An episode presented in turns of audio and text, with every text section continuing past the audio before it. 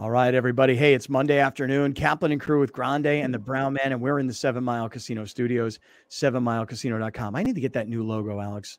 I got to get that new logo on the 7 Mile Casino because I got to put it up on my monitors. I've seen you use it during breaks during the YouTube show. I got to get that new logo. Do I have it? I don't know if I have it. Maybe you could send it to me. Any help? Okay, listen, 7 Mile Casino is such a great place. Hey, it's Monday. How about Monday Night Football? Raiders, Packers tonight. You're playing blackjack, poker, other table games. Games are on. Food's amazing. No smoking. Awesome. Only 7 minutes south of downtown San Diego, 7 Mile Casino, 7milecasino.com. Shout out to our friends from Torrey Holistics and California Holistics.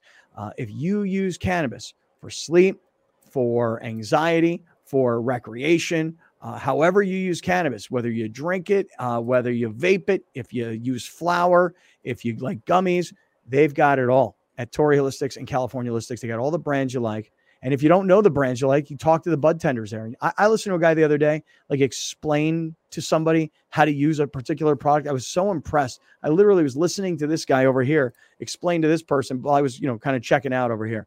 So Torrey Holistics, California Holistics, our promo code is amazing. And you save 20% when you use that promo code. In fact, I gave it to the guy who was standing next to me. I was listening to him.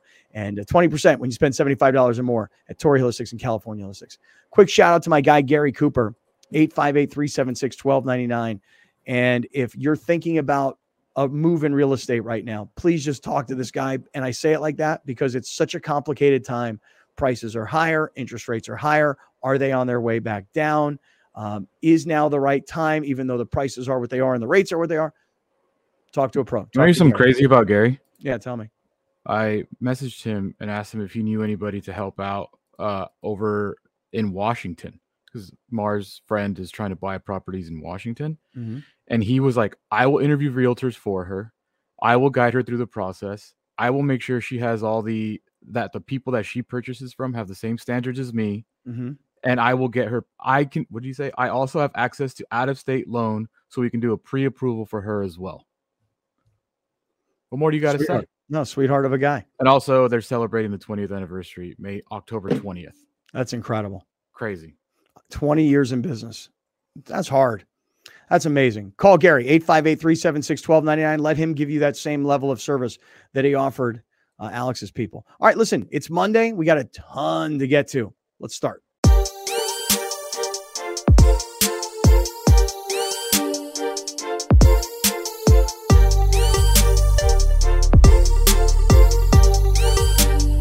Hey, great friends. What's happening on a Monday afternoon? Kaplan and crew with Grande and the Brown Man from the 7 Mile Casino Studios, getting ready for a little Monday Night Football action tonight between the Packers and the Raiders, coming off another amazing weekend of NFL football, college football stories, baseball playoffs getting started. So much that happened over the course of this weekend. And we're just getting onto the radio. Tonight we'll be on TV from 7 to 8 p.m. Just getting onto the stream of YouTube, all the audio podcast platforms, and happy to have everybody here on Monday afternoon. Grande, Brown Man. I can tell you guys that this weekend I went to my first ever Boise State college football game. I've been to the Blue Field before. I've never seen a football game there. Completely sold out, packed house for homecoming. I think it was homecoming. It was called Parents Weekend. You know what? That's probably different. Homecoming's probably different now that I think about it. Mm-hmm. And sold out, packed house against San Jose State, which kind of surprised me because if it was San Diego State, San Jose State, there'd be like 10,000 people in Snapdragon. If Pink plays, 33,000. But I watched. You didn't have to say that. Well, you know what? It just bothered me. Like I was there, and I'm like, Boise State, San Jose State, 35,000 people. What an atmosphere. I mean, Boise State's getting beat up in the first half. They make this dramatic comeback in the second half. The crowd was going crazy. Every time they score, the lights flicker on and off. I mean, just it was and the whole game, there's stuff going on in between timeouts. There's promotions and events. And it seems like the community really gets out and supports the team because it's Boise. And that's their NFL team. You know what I mean? They don't have everything we got going on here in San Diego. So I acknowledge that. But I was like, wow, this is unfortunate because as much as we complain about the Mountain West Conference, I'm not saying it's like that every week, but San Jose State, Boise State made it feel like a big-time game. I swear to you guys, it felt big-time. I guess, just unfortunate. We know the team's not very good here, so I guess that's part of the problem. We didn't lose this weekend. Pardon me? We didn't lose this weekend. Yeah, it was nice to have a bye. Nice to have a bye. Yeah. Got to start somewhere, man. You got to build. Got to be something, dude. Yeah. Got to build, man. So I was at Boise State this weekend, and that was fun. It was a lot of fun. They got a downtown area that's kind of a lot like the gas lamp in downtown San Diego, where people are just partying and going bar to bar, and the streets are alive. And it was a lot of fun. It was a lot of fun. So, but then I will just tell you guys this. I don't know if you guys remember the story from Friday. I wanted to drive from San Diego to LAX, and then I wanted to fly to LAX and drive home. My girlfriend, who is much smarter than I am, much smarter, she said, that's a terrible idea. By the time you drive 2 hours and park, and then 40 minutes on a shuttle, and by the time you get into the airport, and then when you get back, by the time you wait for the shuttle, and the shuttle gets you to the parking, and then by the time you drive home, it's like 6 hours of time. It's $100 of gas. It's $100 of parking. Why don't you just fly from San Diego to LA, LA to Boise, back to LA, back to San Diego? So much faster and easier. And the layover in LA is, you know, shorter than the drive. Well, don't you know? Saturday morning, my alarm goes off at 5 a.m. Uber's picking me up at 5:15 to take me to the San Diego airport. Hold on. Timeout. Uh-huh. Your alarm to wake up was at 5 a.m.? Uh-huh. And your Uber left at 5:15. Uh-huh. What are you doing? That was what? That's you telling people this timing? That can't be right. Why? What's wrong with that? Oh, there's no shower. There's barely enough time for a toothbrush in there. Did you sleep with your bags on your chest? So I am completely self-contained, totally packed, ready to go. Okay. I showered, changed, and everything. Had my clothes laid out the night before, and woke up and brushed my teeth, and had a pretty fresh haircut, so never really did much with the hair. Just, well, here's what happened, though. But here, let me explain what happened. So I'm getting ready to leave. Man. So 5:15. That's efficiency. But, dude, 5:15 because the flight's at 6:30 out of San Diego, okay? I get a text from United. Hey, sorry, but your flight's been delayed from San Diego to L.A. till 11 a.m. Oh. I don't know if anybody saw this or not. On Friday night, the fog started to roll in, dude. I was at a high school football game. My daughter was in this high school homecoming court. Did she win? She did not. She said that the girl who's dating the quarterback and the quarterback were going to win, and that's exactly what happened. Classic high school. Good to see things have never changed. Yeah. And so, but I had a great time. She did too, man. I was so proud of her and so happy for her. And so Friday night, the fog starts to roll in for the second half of the game. Guys, Browner, remember the Bears and the Eagles? The Fog Bowl? Yeah. You could not see anything on the field between these two high school football teams. And there was no scoring in the second half. I mean, I don't know how anybody saw anything. The players couldn't probably see. Hand that thing off. So the fog rolls in Friday night. Saturday morning, flights, I guess, were not getting out of San Diego. So I'm sitting on a 5:15 a.m. Uber, and I got it. And now what am I going to do? The flight's at 9 a.m. out of L.A. Guess what I'm going to do? I'm going to Uber to LAX at 5:15 in the morning. The whole game plan was to leave at 6 a.m. in my own car. So why don't you just drive at that point? Because, dude, I was like you're saying, 5 a.m. wake up, 5:15 departure. My head's spinning. I don't know how to use the freaking app for United, blah, blah, blah. So the Uber driver takes me to LAX, right? I go to LAX, go to Boise. Last night, leave Boise, 5 o'clock, get to LAX at whatever time it was, call it 6:15. Flight's delayed till 8 p.m. By the time I wound up landing in San Diego, call it about 9:30. Had I driven my own car, I probably would have been home by 8:30. So it's not a big deal. No, the Friday one sucks. It's not a big deal. Yeah. But the fact is, had I just controlled what I could control, I can drive from San Diego to LAX. I can get on a plane at LAX and go to Boise. I can fly from Boise to LAX. I can get my car and drive back, and I'm home. Yeah. In the end, it really was the difference of about an hour and 45 minutes, maybe 2 hours that I was late. That's all. 2 hours late. That 2 hours I could have driven home. So you never went to San Diego Airport Friday. So you missed Saturday. I never went Saturday. So you missed that flight. right? Yep. Mm-hmm. And they still let you do the jump on the LA one, obviously. I was already, yeah, I guess. I mean, I already had both boarding passes. So like all the people that were on that flight with you, mm-hmm. they missed the connection probably. If they were going to Boise. Left, right. Cause you left LA. Yeah. Right. I'm just interested. Every person coming from San Diego, I'm wondering if you were the only person that, I'm wondering if you were the only person to do that. I wasn't, because here's why. I met two guys that were boarding the flight from LAX. Here's what happened to these guys. They had a Southwest flight. Southwest sent them a text and said, "Hey guys, flight's delayed or canceled or whatever." So they were like, "We got to get there. We got to get there." So they booked this United flight. So they booked United now to Boise with the stop in LA. So they booked it at like 4-something in the morning. And then by the time they're heading down to the San Diego airport, they get a text from United. Oh, hey, man. It's been so United took their money and let them buy the ticket at 4.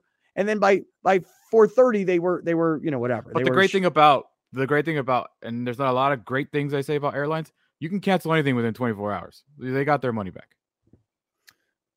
You can cancel anything within 24 hours. What do you mean? Yeah. If you book it and you don't like, and the flight is not leaving, you can get your money back. Oh, okay. Within well, yeah, 20, you can. Yeah.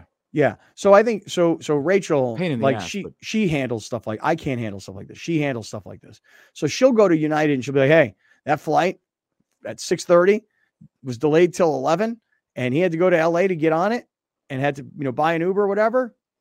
We want a refund on that." I don't know if it'll happen, but you'll probably, you'll get your money. Listen, man, sometimes you just got to go with what you know, dog. You got to dance with the girl that borrowed you. All right. You want control. You want to be able to drive. Do that, man. Now you've gotten the freedom to do that now because you took her advice. You gave her away an opportunity. It did not help you succeed in your mission.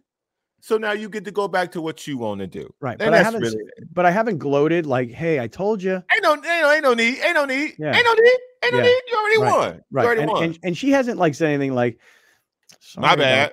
Yeah, I kind of talked you into that. You know, not only did you have the first leg get delayed by 4 hours, and you had to take an Uber up there, and then the second leg got delayed. How much was the Uber? Hours. Like almost $200. Yeah, I was gonna say that's a lot of money. Yeah, one of those deals. I'm having issues with Uber. My rating is fine. I have a 4.9 rating, but I feel rides won't confirm. Like they take forever to confirm. Are you pre-tipping?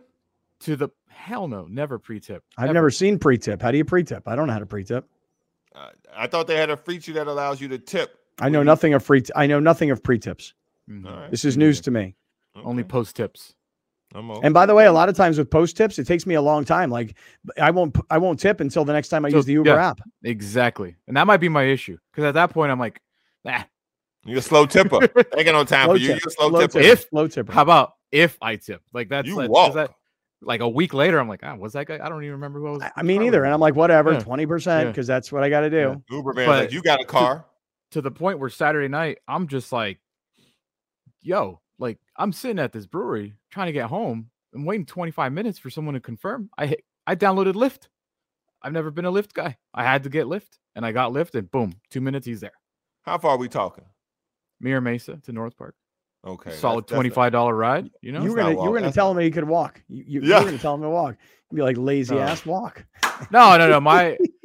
My I would say you, Browner, you know where I live. You know? I knew, dog. Browner, I could hear him in the tone of the question. My radius is like Adams Avenue to like Underbelly. I'll walk that, no problem. Okay, that's good. That's good. Anything after that, I'm like, yeah, I'm probably gonna Uber. Probably like Normal Heights. I'm not even trying to go through that neighborhood, man. Like, yeah, South Park. Yeah. I'm not gonna go through that canyon, get eaten by the coyotes around here. I'm gonna tell you right now. If I get drunk, I'll walk home from anywhere. So therefore, I don't. Yeah. I try not to do it. If I will walk home from the desert. I don't care. Well, I wasn't drunk. That might have been, you know, a conversation with drunk me, but I was very sober. I can tell you right now, if I had been in Mira Mesa drunk, I'd be like, let me pull out my phone. Let me see what – there's got to be a road that cut through this somewhere. Yeah. Also, I have a new phone, and there's some feature on all of my – like I made a reservation Friday night for dinner. Mm-hmm. I met some friends, and I don't know what I hit, but Google Calendars thinks I'm walking everywhere because they're like, hey, 2 hours for your reservation. Better start walking. They wink at. It's like it said it's going to take you an hour to get there. It's going to take you an hour and 45 minutes to get to Mission Valley. It's like, why? What's happening? Oh, it thinks I'm walking. Oh, that's funny. Oh, that's good. That's really funny. Your phone's like, hey, get to it. Wink, wink. Get going. Mm-hmm. Put your shoes on. All right, let me do this. Let me get started because there is a lot going on this weekend. I mean, a lot. We are in the 7 Mile Casino Studios here on Kaplan and Crew. Glad everybody's with us on radio, on TV, on YouTube, on all the audio podcast platforms. Those of you who catch up to us on social or you get our newsletter, whatevs, dude. Glad everybody's here. So, fellas, as far as the weekend goes, I would love for you guys to tell me. I think of the Rams and the Eagles. That's something that's at the top of my mind. But I'll tell you this. I think I may have been only one of a couple of people outside of Denver and New York watching the Jets and the Broncos. I loved the fact that the Jets won that game and Nathaniel Hackett got a little bit of revenge, if you will, on Sean Payton. I love seeing Sean Payton go off on Russell Wilson. So that's kind of one of my NFL storylines that's top of mind. The Cowboys last night getting ham slammed by the 49ers is something that's definitely on my mind. And I'm sure you guys, I'll throw it to you. NFL storylines coming in on Monday? NFL storylines? Yeah. There's only one. Because don't get me wrong, Alex. We got college football. We got baseball. We got a lot going on. But baseball. It looks like locally, yeah, it looks like LA has the new Marvin Harrison, Reggie Wayne on their hands in LA. Ooh, because those two dudes together, I told you, I don't think Puka's going to start sucking because they don't play the same position, and they are very good together. If the Rams' offensive line could stay healthy, which they can't, but if that Rams' offensive line can figure it out, or if Sean McVay will just stop playing three wide receivers and maybe keep a blocking tight end every once in a while, like run more. Those two dudes, well, you can't run against the Eagles. Like, you knew they weren't going to run against the Eagles, but you knew they could pass all day on the Eagles, and those two dudes together. I like it. I like it a lot. I will say this. The number one story for me was last night. And I don't know how anybody could go around what they had. I know we hate talking about this because this always proves itself to be true at the end or at some point during the season.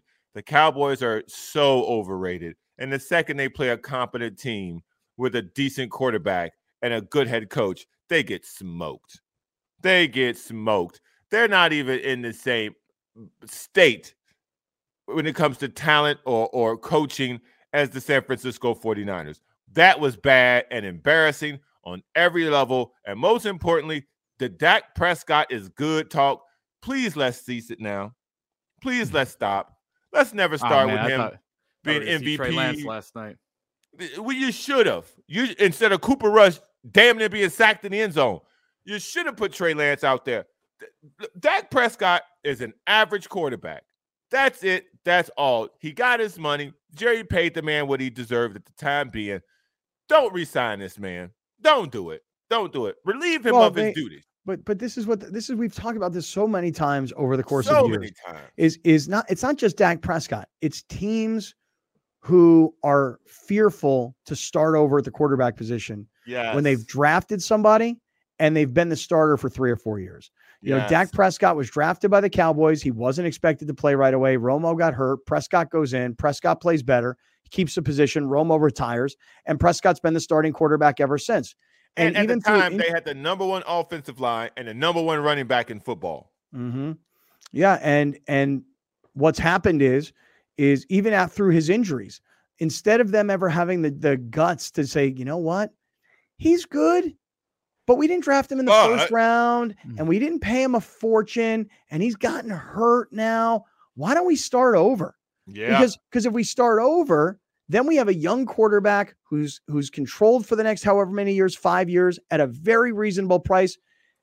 I mean, listen, right now, the San Francisco 49ers appear to be, I think, the best team in the NFC.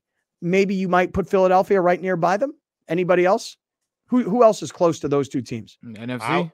I would listen. Don't say the Bears, please. Nobody. Whoa, wait a minute. Don't let me say my opinion. You don't know, I see things different than you.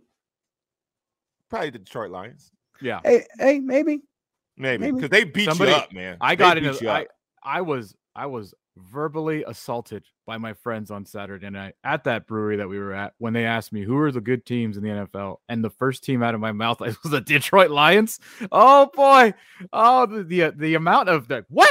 And I was like, what? They're good. Like, I think they asked who I think is going to make the Super Bowl. And you know what stupid answer I said? And I genuinely believed it in the moment. Maybe I think about it now, maybe a little crazy. Lions Chiefs rematch. Oh my God. Love that Super Bowl. Rematch of what? Of week one. Oh, and a rematch of Goff versus Mahomes when Goff was with the Rams. I didn't want to say the Lions out loud. I was going to let Browner do it, but I mean, shoot, I guess I'm wearing Lions colors today. Lions, dude, they're okay. Very good. They beat you up. They play very old school football with a modern day twist at quarterback because of the way that they throw the ball. But between the lines, offensive and defensive, they beat you. But here's the thing. Beat you. Think about San Francisco. San Francisco is probably the best team in the NFC, or top two or three, and their quarterback is making $800,000 this year, which is the key to all of it. Right. And look, it wasn't the game plan.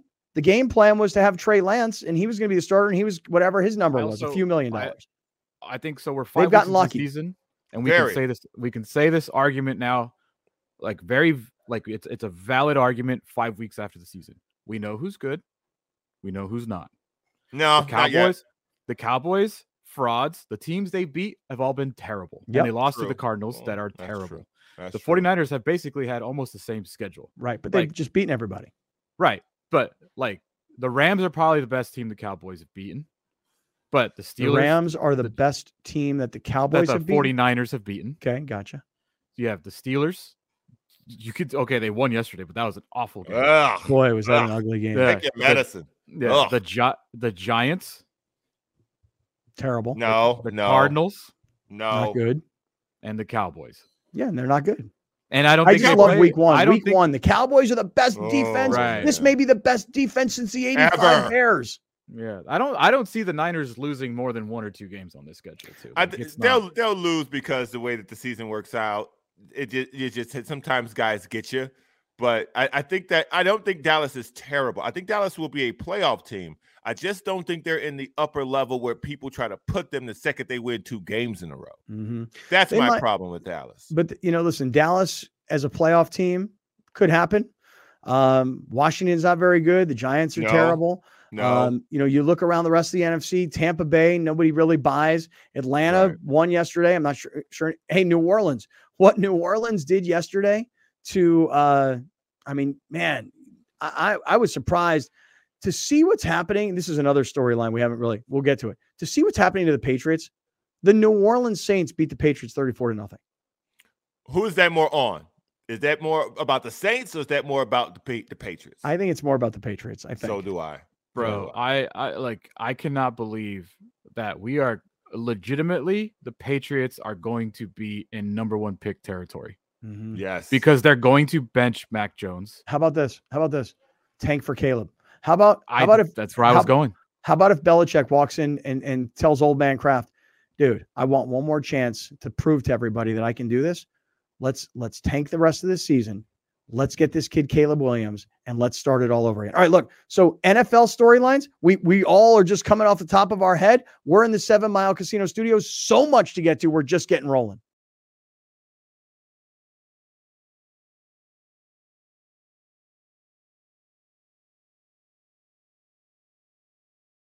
Why, great friends. Hey, what's happening? Hold on a second, Browner. What are you eating over there? I'll just jump right on the air and just ask. I mean, come on. What you eating, dog? I can't even see him. Let me see what he's got. Oh, B.A. Have it your way. You rule. I swear to you guys, yesterday I'm walking down the street in Boise with my daughter. There's a Burger King right there, and they've got that little chicken sandwich, that little tortilla thing, that life hack commercial that they got, and you hold it in your hand, and I yell at the top of my lungs. Cars are passing me by. BK, have it your way. You rule. And I pointed at the Burger King. Browner, what the heck, man? What do you got going on here? Is it a croissant witch? You already know what time it is, bro. No, I don't know what time it is. I don't know what time it is. I don't wear a watch. You already know what time it is. What time is it? Look at your phone. It's time for that croissant sandwich, boy. You know. You already know we're in the building. The way it's supposed to be done. Ham? It ain't no damn ham, bro. It's Sausage, bro. Ain't no damn ham. Sausage, huh, bro? Oh, a sausage, egg, and cheese crisp sandwich from Burger King. You already know what time it is, bro. Is it officially crisp sandwich? Even though it's croissant, it's not croissant witch. You can change the name to whatever you want if you Burger King. Really? And it's did you have that Uber Dash Dord? No, that's what they call Uber Dash Dord. That's a titty dash. It's a what? It's a titty dash. Okay. I don't have that app yet. I guess I got to get that one. Oh, you got one in your phone. You just don't use it right. Wait, you mean to tell me somebody dropped that off? Who's a lady friend? Yeah.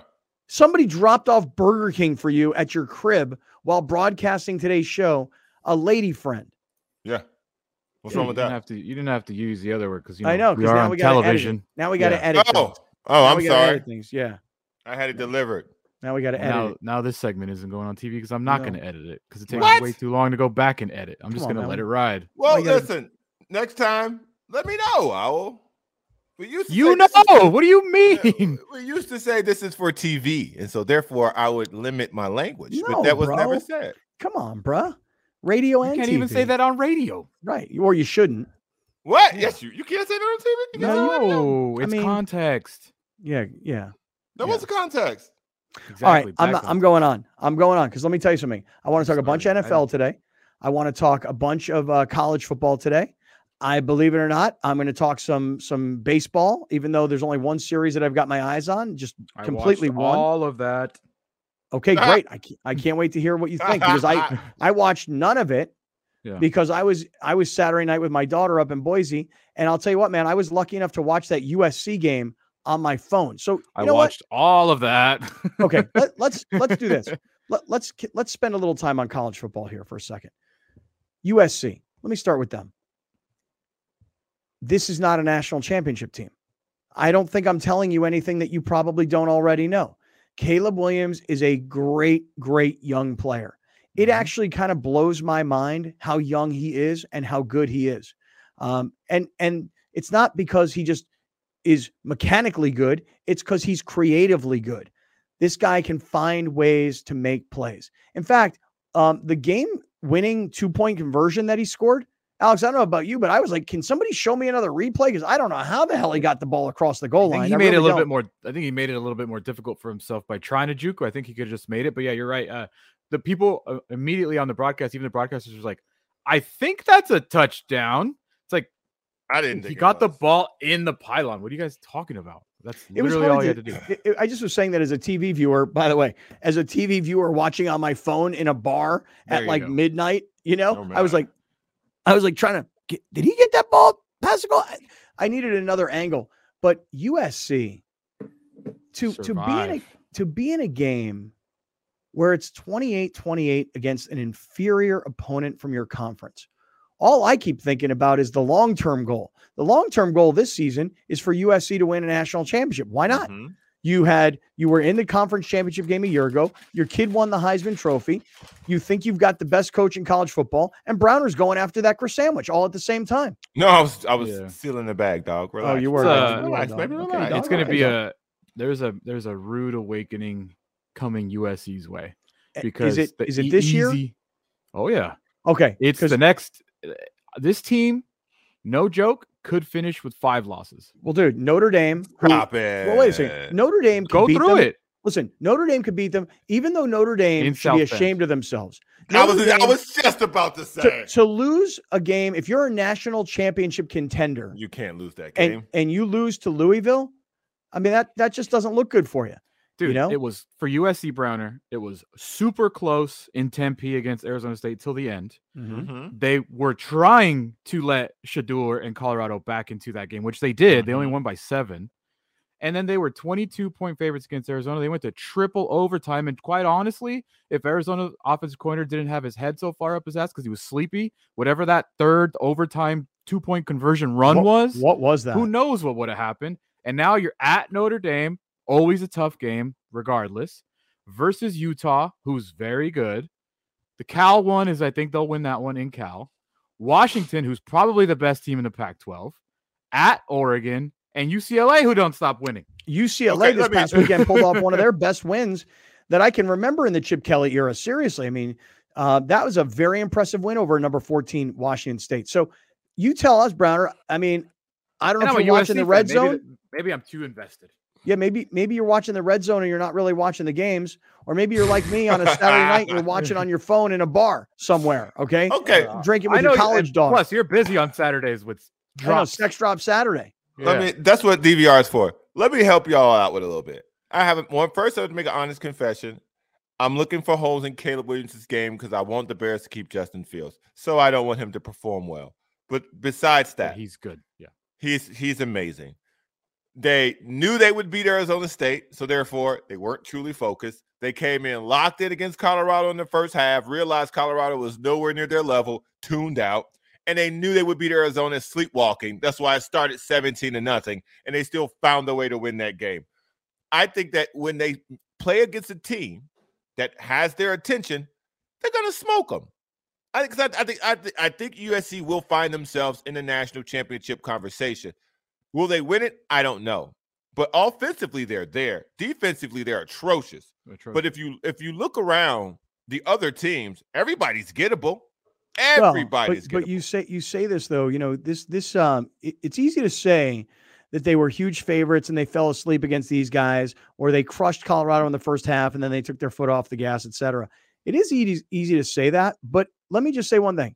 If what you're saying is right, and I'm saying if what you're saying is right, then you're just going to eat that croissant sandwich right here in front of me, aren't you? You're going to eat that Oh, no, you're going to eat the hash brown in front of me. And you, oh, I thought he was going to eat the hash brown. I mean, it's just going to make me jealous. Maybe I should like DoorDash one of those Chick-fil-A DoorDash burritos. Something. I'll DoorDash something. I'm starving right now. And we could just have a DoorDash segment. Mm-hmm. And Browner's muted. Okay. Well, because he's sniffling. Other way is cheaper. Which, the other way, when you have your girl deliver it? Will she deliver it to me and Alex? Way cheaper. No. She won't. But if what you're saying is right, Browner, if USC is a team that has let teams play close because they're so much better and they're taking their foot off the gas, yes. Well, guess what? That's terrible coaching. You know why? Because this is the exact same situation USC was in last year in the Cotton Bowl against an inferior Tulane team who had their best year in football in 30 years. But that's a team that wanted it more and wouldn't take their foot off the gas. And if USC took their foot off the gas in that game and they're still doing the same thing, they're not going to be doing. They're not going to be able to do that against Oregon, Washington, Notre Dame, and even UCLA. Like USC. The thing is, the USC they started the season ridiculous.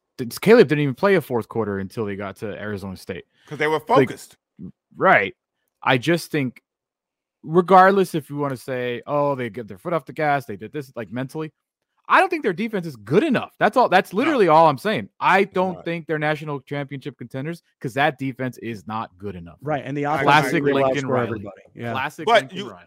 But if you look across the board, there are some teams that don't have championship offenses. So, like, if Alabama finds themselves in contention at the end of the year, that's not a championship offense. If Georgia will probably be there, actually. When Georgia's there at the end, that's not a championship offense. They got an amazing tight end. Their tight end's out of this world. What about Michigan? Their quarterbacks.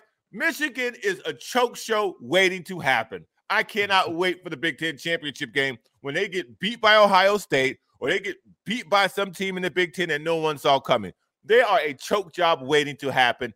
McCarthy or whatever. Quarterback, yeah. Stop it. Stop it. Stop it. You stop it. You stop it. Typical collegiate Harbaugh quarterback. Yeah. I don't know. I just think that I haven't watched 1 minute, so I got no real strong opinion. You obviously have scouted every game that Michigan's played so far this year. Clearly, I can tell. How do you have so much time to do that when basketball's back? Dude, it's sex drop Saturday. Aren't you NBA game passing every game right now? The WNBA finals are happening, dude. What are you doing watching football? I mean, come on. And it's sex drop Saturday. Come on. You're not watching Michigan. If we're being 100% transparent, okay? Yeah. Due to YouTube's multiple screen watching now, which is a lifesaver, I was able to watch the WNBA. I know. That's not Red Zone. It's not Red Zone. There are 4 different games on. You can see the entirety of the game. You're not simply watching highlights, sir. I was able to watch the WNBA playoff game, game 1 of the WNBA finals. I was able to watch the first football game that was televised on CBS, and I think that was the Ravens and whoever they lost, the Steelers. on Saturday, I was able to take in everything but the Colorado game, which I ended up watching afterwards because I don't have the Pac-12 channel. I couldn't find it on YouTube. So there are many ways that I can absorb this information, baby. I'm telling y'all. I'm telling y'all. And I watched 3 NBA preseason games. So there you go. Damn. All right. Dog. Well, I didn't do that. I love this. Listen, I got too much of a life, as you may already know. I didn't do it. I was Saturday night at Boise State, San Jose State with my daughter. My daughter was so excited to like show off to me, like the city that she lives in, Boise, you know, and like, Dad, I'm 21 now. I can go to the bars. We're going to go out partying and all this stuff. And dude, I thought to myself when it was all said and done, I was like, did I do this to my father? Like, did I tell my dad we're going to go to this bar and that bar, we're going to drink here, we're going to drink there? And I was like, yeah, I pretty much did do that when I was in college. And so I know I kind of understood why she wanted to show it off. So on Saturday night, I saw Boise State, San Jose State in person. And then I watched the USC Arizona game on my phone. I just want to tell you, I didn't see any of the Dodgers. And I was following it. I was like, oh my God, Kershaw. Oh my God, no way. I'll get to that whole story. But yeah, I didn't see what you saw then this weekend, Brian. Let me ask my question. Go ahead. So when you were excited to take your dad to all the bars, yeah, and when your daughter was excited to take you to all the bars, was the excitement, oh, delivery, ding! You hear that fork drop? Don't you dare. Don't you? You just ordered? What'd you order? Don't you dare. No, see, I browner ordered. What did you order? What did you just order? Did you order a Chick-fil-A breakfast burrito? That's my boy right there. You know what he did. Stop it. He used the app the right way. Now, let me get back to my question. Wait, just real quick. You said boy. There's a radio station up in Boise called KBOI, and they had this truck parked at the game, so I took a picture of it for you. K-boy. When you are taking your daughter when your daughter's taking you to these bars, is she excited that you're there because the wallet has arrived and it's go time? And when you took your dad to the bar, were you happy he was there when you were 21 because the wallet had arrived? Yeah. Well, I think part of it is she's excited because she knows I'll just pay for everything. And I think the other part of it that she's excited about is it's like, hey, I'm an adult now. We can party together. You know, I like to go to the bars, and it's kind of cute. You know, she loves the dive bars like I do. And the last place we went to was this country bar, and it was all freaking hot and sweaty. And we're standing down at the bottom of the stairs, and we're like showing our IDs. And this guy comes like tumbling down the stairs and we walk in and it's all sweaty and gross. And one of my daughter's friends goes, see that mechanical bull over there? I go, yeah. He goes, you're riding it. And I'm like, young fella, listen to me. There is nothing you're going to say to me and no amount of peer pressure that you're going to put on me that is getting me on that mechanical bull. That's like earlier in the day. They were having this party. And they had this keg, right? And they had these guys, and they were lifting them up with their legs, and the guys were taking the keg upside down. And guys were like doing push-ups, while they were sucking down the keg, and the beer was like some kind of creamsicle beer. And they're like, dude, you got to do the upside down beer check. I'm like, brother, keg stand is what it's called. I'm like, my brother, listen to me. You're going to wind up growing up to be that guy in the bar that's like, come on, come to the dance floor. Everybody come to the dance floor. And it's like, I actually don't want to come to the dance floor right now. I'm good. I'm doing my own thing. I don't need you telling me what to do. So like, the bowl, nah. The kickstand, headstand, freaking thing with the creamsicle beer. I'll be over here drinking. I'll be right over here watching the game. I was watching. I got my vodka tonic over here. Yeah. Do they not have Natty Light in Boise? What do you mean creamsicle beer? What's going on with these kids? I don't know what it was, man. I don't know what Cali Creamin', I guess. Anyway, so look, here's the thing. USC, amazing. Just back to USC, amazing how at the end of the game they actually have a chance to kick the game-winning field goal, little teeny tiny chip shot field goal. Seriously, and they can't even do the operation right. Yeah. You see what happened at the end of regular? Snap was high, and the kick is no good. A bad snap, and they really couldn't get the kick off. Oh my! And this game's 27-yard field goal. Dude, my son's Division II team, which finally we got back-to-back wins. And we were kind of like USC. We had a 41 to 10 lead, and we won 48-40. Nice. At least you won. Who cares? Yeah. Check my son's Instagram, dude. He was 2 for 2 on field goals. He put them both on Instagram. They look pretty good. And not, the USC guys. The USC guys are the top guys in the country. Can't get an operation right. Right before that, the Arizona called timeout to ice him, and it worked because he actually, the one that they called timeout, he drilled it right down the middle as expected. Yeah. Yeah. So, hey, speaking of college football this weekend, did you guys happen to see what happened at the end of the Miami game? Oh. Not that Miami, Georgia Tech would ever be on our radar, but it is being called one of the worst coaching mistakes of all time. Now, it wasn't for a national championship. It wasn't for a conference championship, but you're this coach, Mario Cristobal. You're supposed to be this superstar, this up-and-coming star. Miami's supposed to be like on the rise again because it's Miami and it's sexy and it's big city and it's NIL money and they're playing Georgia Tech, and Miami, they got the lead. The Cowboys of college football. Yeah, they got the lead. They got the lead. They're going to win this game. All they had to do, based on the amount of time on the clock and the down and distance, all they had to do was kneel on the ball, and they win. It kind of reminds me. You ever see the movie All the Right Moves? Same story. They had to do is kneel on the ball and win. Instead, they hand the ball off, turns into a fumble, other team wins. Georgia Tech, in a matter of seconds, scores this incredible touchdown. And Mario Cristobal, the head coach of Miami, is being called like one of the dumbest mistakes of all time. Alex, show us what happened here. This is the full sequence. So turnover and then Georgia scores. Hey, you should not be handing this football off. Right. I don't know what Miami is doing. That's it. Well, here's Chaney. The straight ahead tackled and the ball popped out. You gotta read the clock. Read the card. To me, Georgia Tech has it with 26 seconds left. Three to the field for King. Up in the pocket, gonna loop it down the field, and it is caught. And that's Rutherford. Here's King from the pocket. Flush to his right with 6, 5. Gonna loop it downfield, and ball is caught. Touchdown, Georgia Tech. With 1 second to go in the ball game, Christian Leary. I loved stuff like that. That's like watching Tiger Woods miss a 2-foot putt and going, okay, it happens to him too. I could coach better than Mario Cristobal. That was a fireable offense. Their season's over now. Their season is over. You are 4-0. You win this game that you should win simply by taking a knee. Your undefeated season continues. You shoot up in the rankings because there were multiple upsets this weekend, and yet here you are, one of the upsets because you just can't get out your own way. I think it was Jesse Palmer. I think I recognize that voice. No. It's not. I thought it was. Oh God, I thought it was one of those. Tom Rinaldi. Doesn't matter. My bad.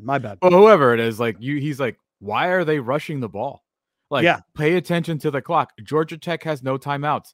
It's second down, third down, whatever it was. It was third down. Take a knee and the game is over. Right. Take a knee and the game is over. Why even risk it? What do you? It's beyond dumb. I didn't even look up the post game press conference because there's nothing he could say. It's like McVay kicking the There's nothing you could say that's going to convince me that it wasn't the dumbest thing I've ever seen in college. I can guarantee. I didn't see the press conference. I haven't heard anything about it. I can guarantee you he gave you one of those Staley 4th and 1, went for it and didn't get it answers. Dude, I trust my guys. It was even the guy. No, actually, I did. We're going to keep playing. We're going to keep playing this way. No. I actually read some of Mario Cristobal's quotes, and he said I should have kneeled. He actually admitted the mistake.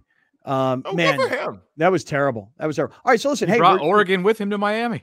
How about that? Hey, we got a lot more to get to here on Kaplan and Crew, and I just want to say, Browner, it could be around that time. Next segment it'll be that time. Right. Next segment it'll be that time. Okay. Because also there is one more of those Mushroom Life packages out there. I will explain for those of you that are watching the podcast during the mid-roll, during the halftime report. And I'll tell everybody else, radio and so on the other side, exactly what I'm talking about. Coming up, I want to get back to the Rams for a second because, honestly, Browner has been saying that Puka Nacua is the new Cooper Kupp and that the system created Kupp and the system is creating Nacua. But the Rams now, that's an interesting receiving combination that the Rams have. I want to get to the Rams and the Eagles. I want to get back to the Cowboys and the Niners. I want to get to the Jets and the Broncos. I'm sure Alex might want to talk about his Minnesota Vikings, even though he's sworn them off. We're going to get to Kershaw. We got to get to Clayton Kershaw. Yeah, there's a lot of stuff we still want to get to. We're in the 7 Mile Casino studio, 7milecasino.com. You're looking for a place to watch Monday Night Football tonight? 7 Mile Casino. Back in just 1 second.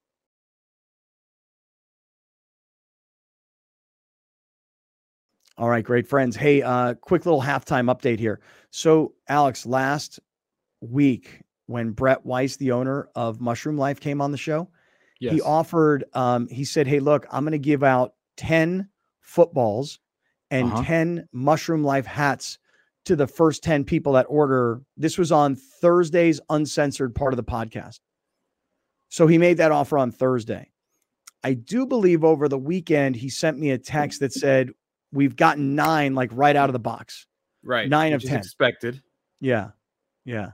9 of 10. So I think one left. I think there might be one left. So here's what you do. I think it's the next person who orders on Mushroom Life. And I say it like that because Brett's got the count. I don't, but he said the first 10 people that order a product, first of all, you get 50% off on your first order. But secondly, he's like, I'm going to send you a football. I'm going to send you a Mushroom Life hat. He talked about all of us signing the ball. I don't think you want our signatures on your ball. It's kind of a cool ball. Go toss it around. But if you do, we will.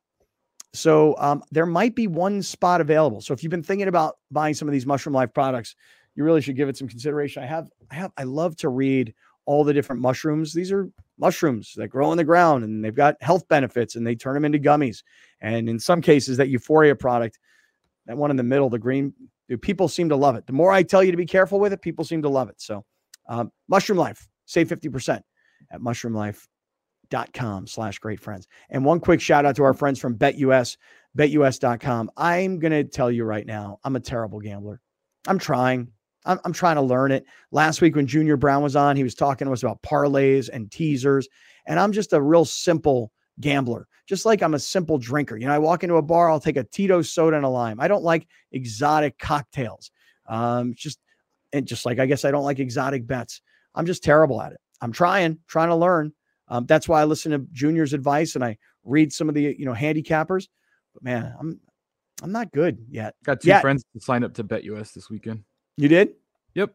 Two new customers, huh? They didn't realize they could do it in California. Isn't that amazing? How many people just don't realize this is. Have we talked about that you can do it in California? Dude, this company's been in business 30 years or they've been with us for 2 years. And the first question I ask them is, how can people do this? And they've explained it to me. I'm like, all right, sounds legit to me. I'm no lawyer, but this is not the only place where they spend a lot of money advertising. I mean, they spend money all over the country advertising in states where, gambling's already legal and states where people want to gamble and it's not quite, but there's an offshore way, I guess. BetUS, 1-800-MY-BETUS, 1-800-MY-BETUS, BetUS.com. Don't we sound smart? Don't we sound educated? We are. Yeah. Well, you got two friends to sign up this weekend. That's exciting. Mm-hmm. That's exciting, man. All right, let's do this. Let's get right back to the show.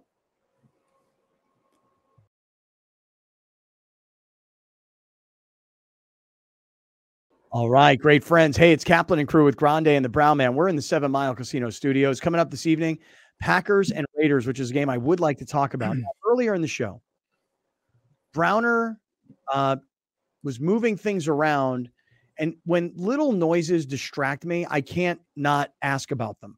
So I could hear like the crumpling of a paper bag, and Browner told us that one of his ladies, probably one of his friends from Sex Drop Saturday, dropped off a bag of Burger King breakfast sandwiches. Sausage, egg, and cheese croissant sandwiches. I swear to you, honestly, that is probably 30 times greasier than a McDonald's sausage, egg, and cheese McMuffin because the croissant sandwich is a very greasy bread, correct, whereas English muffin is a very dry bread. Correct. So a very, very greasy sausage, egg, and cheese croissant sandwich. But to Browner, that's nothing, man. I mean, this guy. And I had an option between the two, and I chose this. Uh-huh. You chose Burger King over McDonald's. Mm-hmm. Then Alex getting hungry and was already and trying to be incognito. Yeah, trying to be incognito. Terrible, DoorDash, by the way. DoorDash wasn't something. Trying. Oh yeah. Oh, you weren't. No. Yeah, he was. He didn't even. First of all, let me tell y'all listening to the show. His face, if you're listening now, is as still as it is right now when the food came. If you have ever seen Alex's face with or without glasses, because apparently you can't tell which one is which if he's wearing them and not wearing them, imagine his face just looking straight ahead. And I heard a plate fall down, and what he didn't know I saw was his eyes go down like a quarterback. You got to watch his eyes. I was a safety. He was a quarterback. I knew his eyes dropped. And then I heard that fork fall. Ping. Mm-hmm. That's when I knew there was some food. So what happened? What'd you DoorDash? And by the way, I didn't DoorDash a thing. Oh, because I was going to say that was damn fast delivery. No. So like, I literally before we started recording the show, I told my wife who was here. I was like, I just had a crazy morning. I didn't have time to eat a thing. Like literally, I've had two of these, and that's all I've had. Like I haven't eaten anything today. 2 bottles of wine. Yeah, and she was like, "You want me to?" She's like, "You want me to make you something?" And I was like, "No, I gotta start." And she must have heard what was said because she literally just dropped off a piece of toast with egg and cheese on top. That was nice. It. Beautiful. Yeah, that was it. So I got Browner's special. I got the delivery service that Browner uses. Oh, you got the exact same delivery service Browner uses. Yeah. Y'all got to get that app, bro, with that phone. Browner heard this. Yeah, that's what I heard. Yeah. And in between the segments, I crushed it. Because my stomach literally in the first segment, you guys couldn't hear it. I'm glad you couldn't. It was like boiling in there. It was like starving. I didn't eat dinner last night. I didn't eat breakfast today. I was gonna order a burrito or something, but the wife heard me and she dropped it off.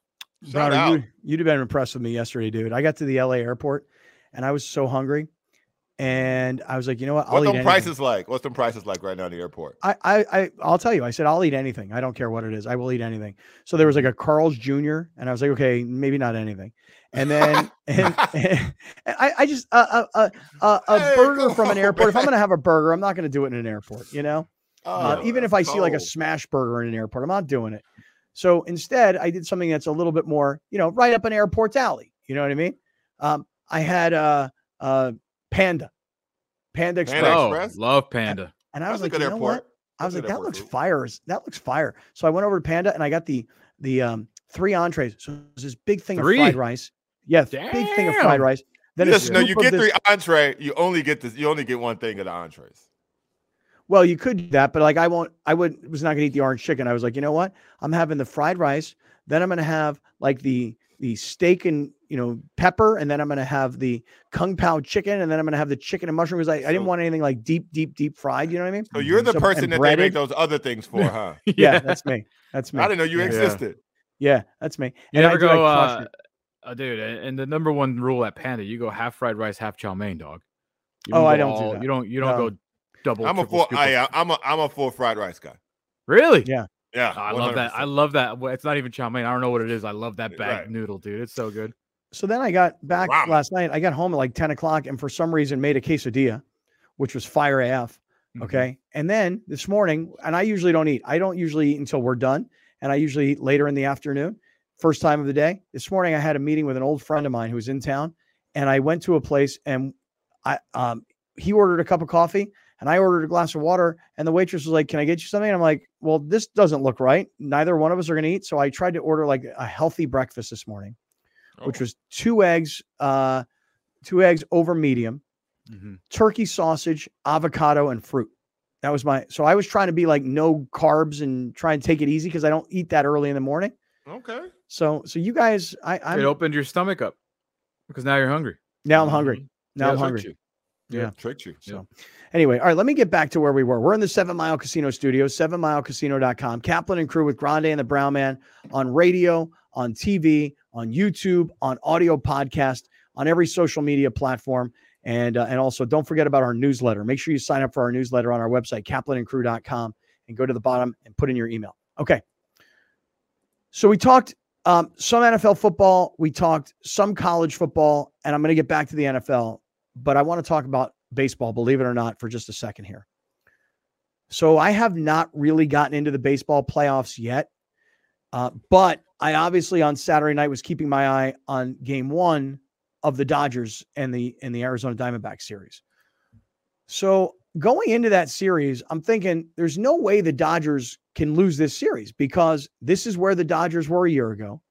against a division opponent that they generally look down at, his little brother. Last year it was the Padres. Mm-hmm. And this year, look, I know how this pitching staff has gotten battered and beaten down all year long with injuries. And really, to make matters worse, the whole Julio Urias suspension or expulsion or whatever you're going to call this punishment for his second domestic violence accusation, that guy is sitting somewhere. Julio Urias is sitting somewhere, probably crying his eyes out, would be my guess, if he's got any heart at all. If that guy should be somewhere crying his eyes out that he let down his team. Because if he doesn't get in the trouble he was in, that guy starts that game last night or Saturday night. And maybe this series is 1-0 Dodgers, or maybe it has a completely different feel. But Clayton Kershaw not able to make it out of the first inning. Look, everybody knew his velocity had changed. He wasn't pitching in the low 90s. He was pitching in the high 80s. But come on, he's Clayton Kershaw. He knows how to pitch, not just throw. He can Greg Maddux this thing and get you 5 innings. Clayton Kershaw. Alex, take us through these numbers. 0.1 innings pitched, 6 hits, 6 runs, no strikeouts, 1 walk. And Bob Costas saying this as he's getting pulled from the game. Oh, wait. Of course, it's not ready as I say that. Bob Costas saying this as he gets pulled from the game. Roberts comes to get Kershaw. He's had a rough time before in the postseason. This has to be the worst of all those outings. Yeah. And what is he talking about? In his postseason career, 32 games started. That's started, but he's 13-13, 4.49 ERA. Yeah, so Kershaw, just his career will always be, you know, he's one of the most dominant pitchers. He's one of the best pitchers in Dodger history. He's, I got to think, a surefire Hall of Famer, et cetera, et cetera. 100%. But his postseason career is just really not all that impressive. You get a nickname of Kerchoke. Yeah. Only certain ways.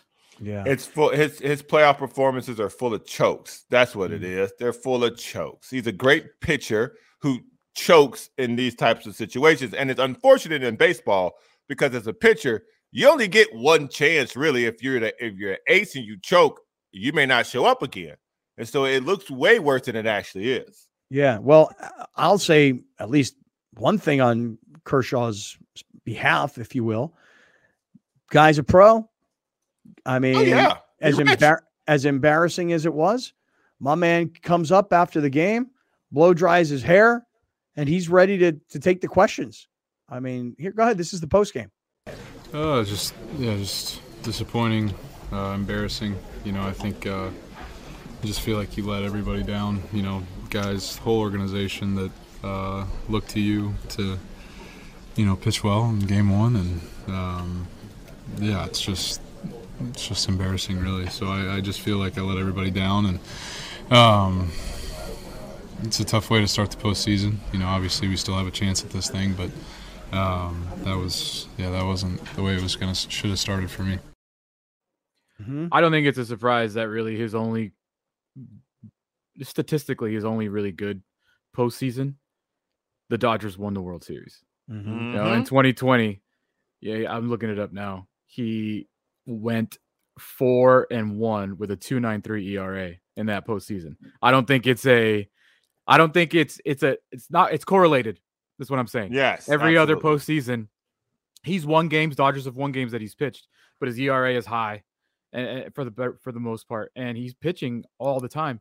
2021, there was no postseason outing for him. They didn't win last year. The last game he pitched was against the Dodgers or against the Padres, and he lost that game. So I don't think it's weird that the year he did good, the Dodgers won the World Series. Here's another question for both of you guys: if they get beat by Arizona in the first round, will they fire Dave Roberts? Because that's not on Dave. That's not on Dave. Well, I hope they do, but that's not on Dave. I don't hope they do. I just think they should. It's the same thing. It's the same reason why here in Bob Melvin I was saying you fire him, because there's standards that the Dodgers have set, and there's expectations that the Dodgers have set. Just because they've won 100 games for like, what, 10 years in a row or whatever the record is, that doesn't mean anything in L.A. if you don't win World Series. I mean, I hope they do so he can come here. That's why I said that. Not because I don't like that. I love Dave Roberts. Dave Roberts is a good guy. But if 100%. You had the choice, if you had the choice between Dave Roberts and Bob Melvin, who would you take? Dave Roberts, without a question. Melvin. Without question. I knew that. I knew that was not going to be unanimous.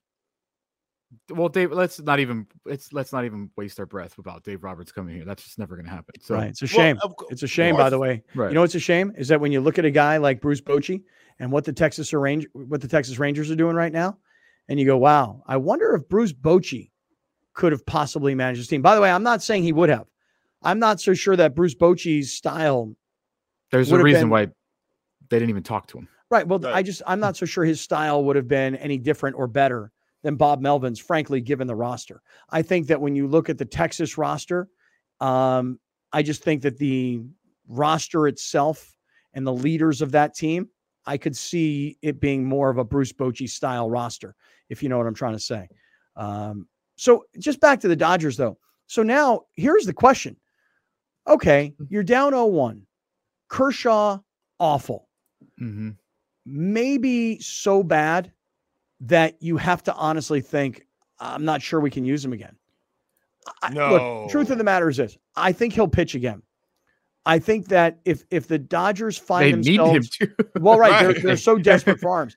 But yeah. But if you get to Game 4, let's presume for a moment that you get to Game 4, mm-hmm. You're probably going right back to him. I wouldn't throw him again in this series. If you advanced, I would throw him in the next series. They saw him too well. They saw him way too well in the first inning. And it wasn't like a boop fly here just went out. Like they jumped on him and they smoked him out of that game. So I wouldn't run him out there against that lineup again. But does it happen again, or was it a fluky situation? Dude, they were crushing him on. I know, but I'll just ask you guys. That's a big stadium. Because guys, in the last month of the baseball season, when the Padres were sort of, trying to get back into it, I kind of stopped paying attention to almost all baseball and went almost all college and pro football. So the thing I don't know is what did Kershaw do?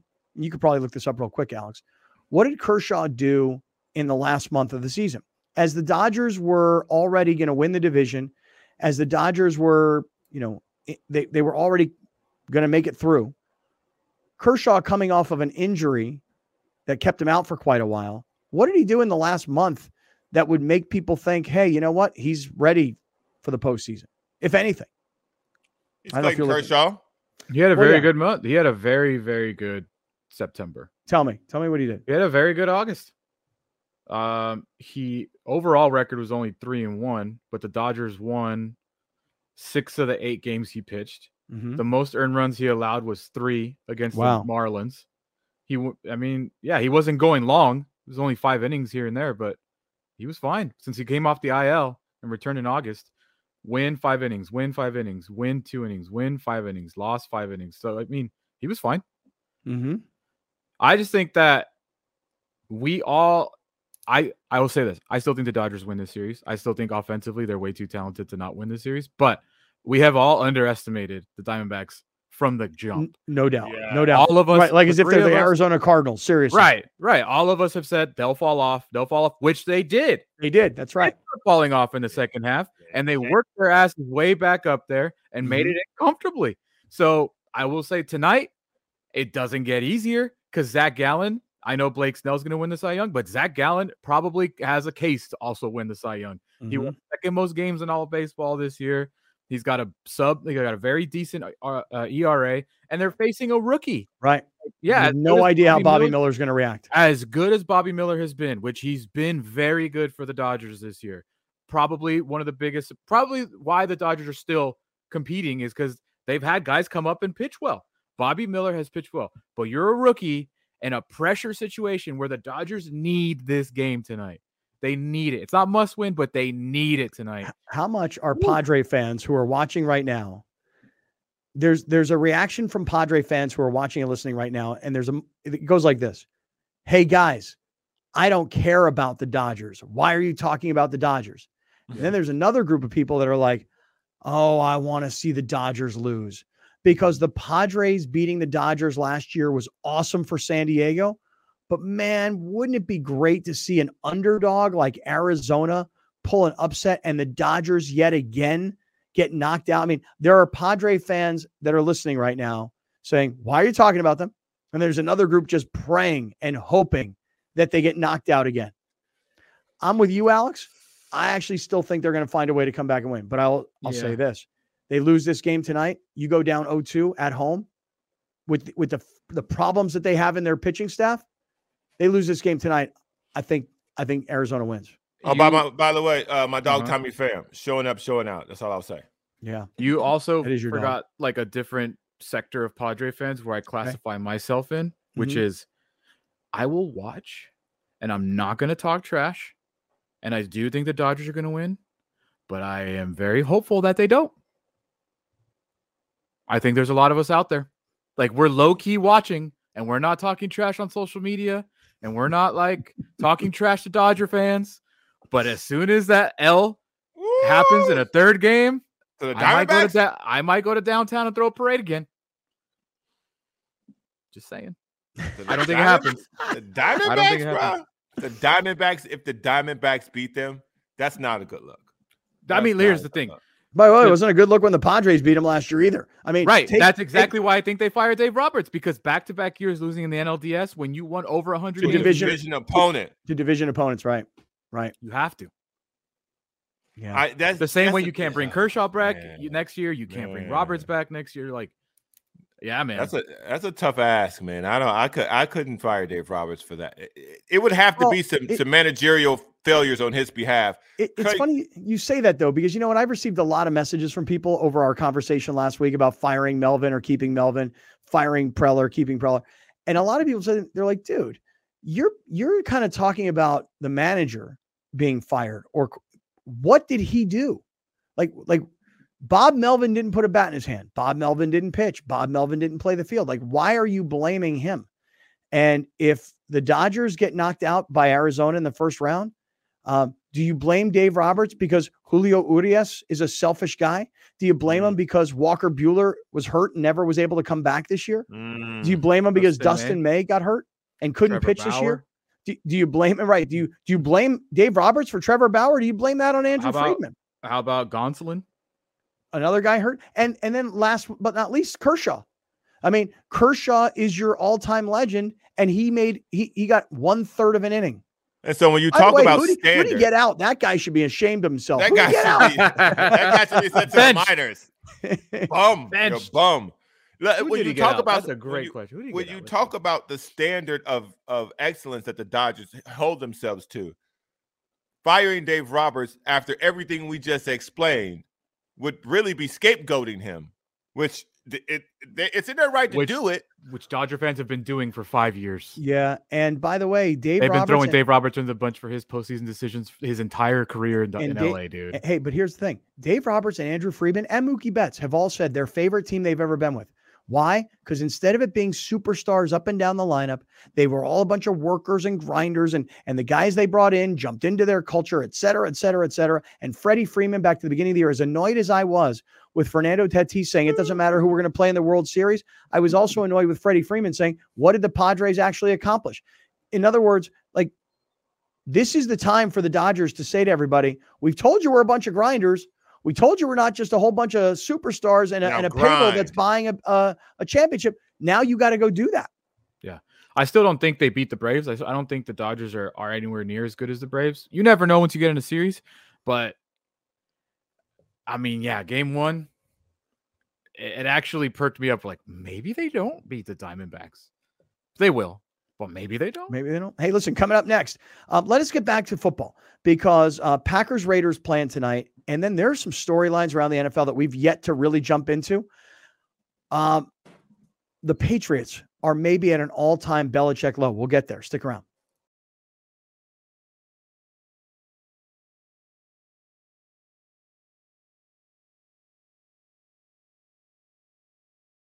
Hey, great friends. What's happening? Kaplan and crew on a Monday afternoon with Grande and the Brown Man. And I'm just so glad everybody's here. What a weekend, right? I mean, college football, NFL football, baseball playoffs have begun. There's just so much going on. Bellator in San Diego. When is that? Or was it this weekend? Saturday. It was this past or coming up? Yes, it already happened. Did you go? No, I forgot about it. But it was here. It was on Showtime, so I'm sure people watched it. Yeah, that's cool. All right. Craziest F1 Grand Prix of all time yesterday. Really? Where was that at? It was Qatar. It was so hot. Yeah. It was so hot. You had the only American driver. He quit. He's like, I am going to pass out and crash. Wow. It was that hot. You had dudes talking about throwing up in their helmet. Ooh. And on this particular race course, they pull so many hard, like fast corners at the G's. One of the drivers was saying like he was basically passing out every corner. Wow. It was, yeah. Like, dude, Qatar's a hot place, man. Dudes were coming out of the car, and whatever color their suit went in, it was just darker. Yeah, like they were just. Didn't they move the World Cup from one year, or like one season to another season because it's so hot? They from summer to December, and then had matches at night. Mm-hmm. Yeah. Wow. Damn. Yeah. Jeez. There's a lot this weekend. A lot. Yeah. Well, let's do this. Let's spend some time here talking about NFL stories that happened this weekend. Let's start off with the Rams and the Eagles. You know, I picked the Rams to win the game. I thought an upset was brewing. It was a terrible pick, obviously, now. The reason I thought that is because last week when Junior Brown from BetUS was on, I thought he made a good point that the Philly defensive line is really excellent, but the secondary not as good. And he thought that Matthew Stafford could take advantage of that. As the week went on and more talk about Cooper Kupp coming back, I thought, okay, if Junior's right, the Philly D-line's a strength, but wait, Fletcher Cox is out of this game. If the Philly D-line's are strength and they lost a guy and their secondary's not as good and Kupp is coming back, I thought maybe an upset could be pulled. And you know what? I guess probably through the first half of the game, I actually thought the Rams played the Eagles pretty toe-to-toe. But you know, classic Rams, man. Their line started falling apart and the protection went away.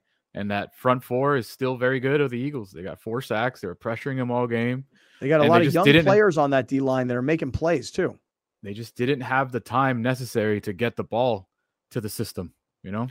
Well, did the Rams lose offensive linemen? You know, that's kind of their thing is they lose offensive linemen every week during the games. Yeah. And I'll tell you, I was watching a lot of this game on my phone. So because to me, here's the thing. You can say that the O-line didn't hold up and didn't provide enough, enough space or pocket or time or protection for Stafford. But you see, I would argue this. The game is won by Philadelphia every time they do one of these plays, the brotherly shove. Everybody knows it's coming. And by the way, they will fake at some point.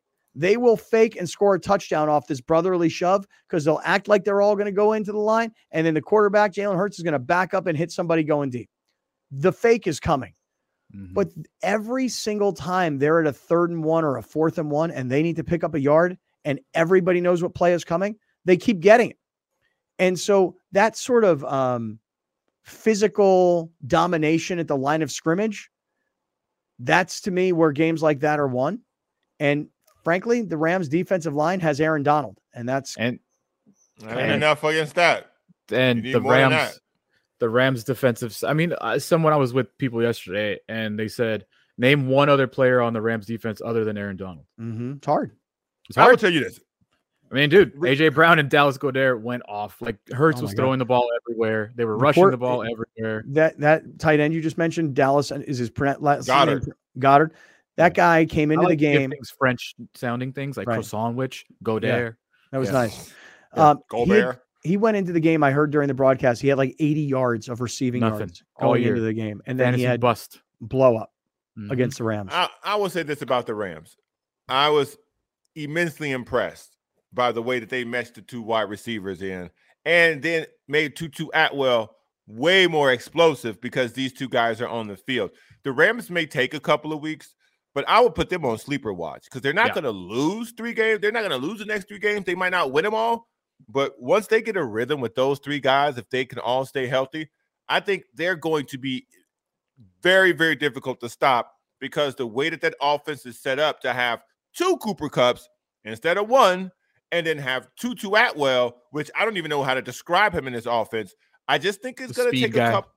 It's going to take a speed guy in this offense is super, super explosive. Mm-hmm.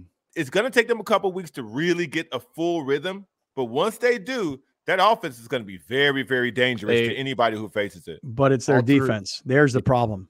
But all three of their losses are one score. They can get a stop. You know? Yeah. They were right there with the Niners. They were right there with the Bengals. They're right. Yeah. They were kind of there with the Eagles. What a guy like Aaron Donald gives you is in the fourth quarter when you've gone back and forth because your offense is keeping you in it, he can get a stop.